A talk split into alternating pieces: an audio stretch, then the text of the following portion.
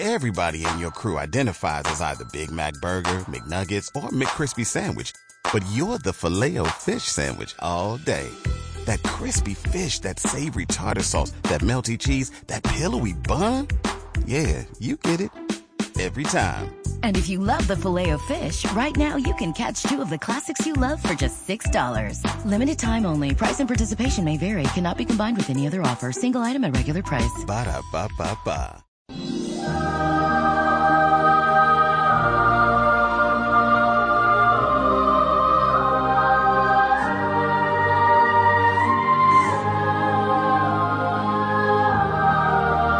Una vida, un santo.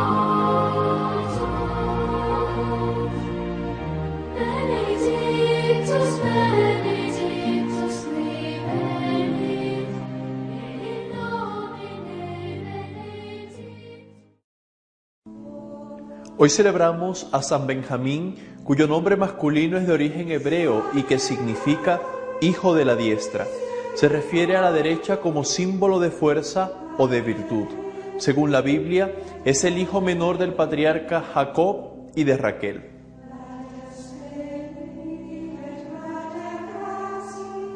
San Benjamín Ergol, diácono en Persia, es parte de un grupo de mártires asesinados solo en Persia durante la larga persecución de los cristianos, que se inició en el reinado de Yezdeguer I y terminó con su sucesor Bahram Gor. La persecución se desató en el 420, luego que unos cristianos, encabezados por un sacerdote llamado Asú, incendiaran un templo dedicado al culto de fuego, en Ergol. Por ello fueron arrestados el obispo Abdas, su hermano Papías, los prepíteros Asú e Isab, un subdiácono, también llamado Papías, y los laicos Dadud y Durtán. Fueron condenados a reconstruir el templo, a lo que se negaron, por lo que fueron condenados a muerte. A estos mártires se les asociaron, sin haber tenido culpa en el incendio, los diáconos Benjamín y Hormidas. Era un joven de gran celo apostólico, de ardiente palabra en la predicación y gran caridad con los pobres, que lograba muchas conversiones, incluso entre los sacerdotes de Zaratustra, que fue apresado, golpeado salvajemente y encarcelado durante un año.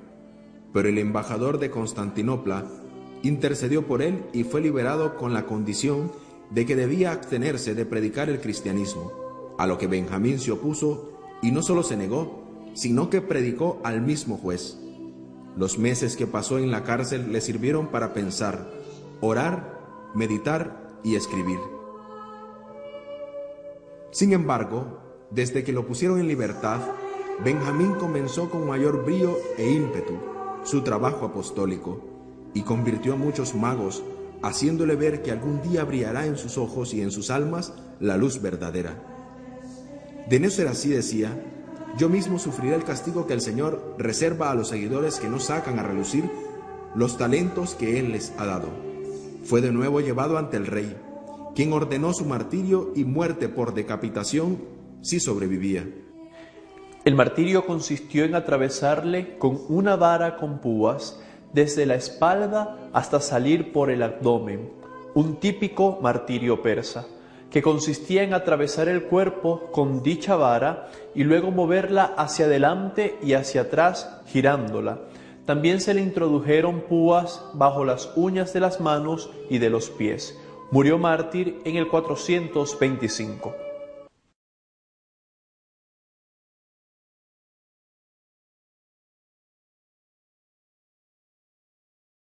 O'Reilly Auto Parts puede ayudarte a encontrar un taller mecánico cerca de ti. Para más información, llama a tu tienda O'Reilly Auto Parts o visita oreillyauto.com. oh, oh, O'Reilly.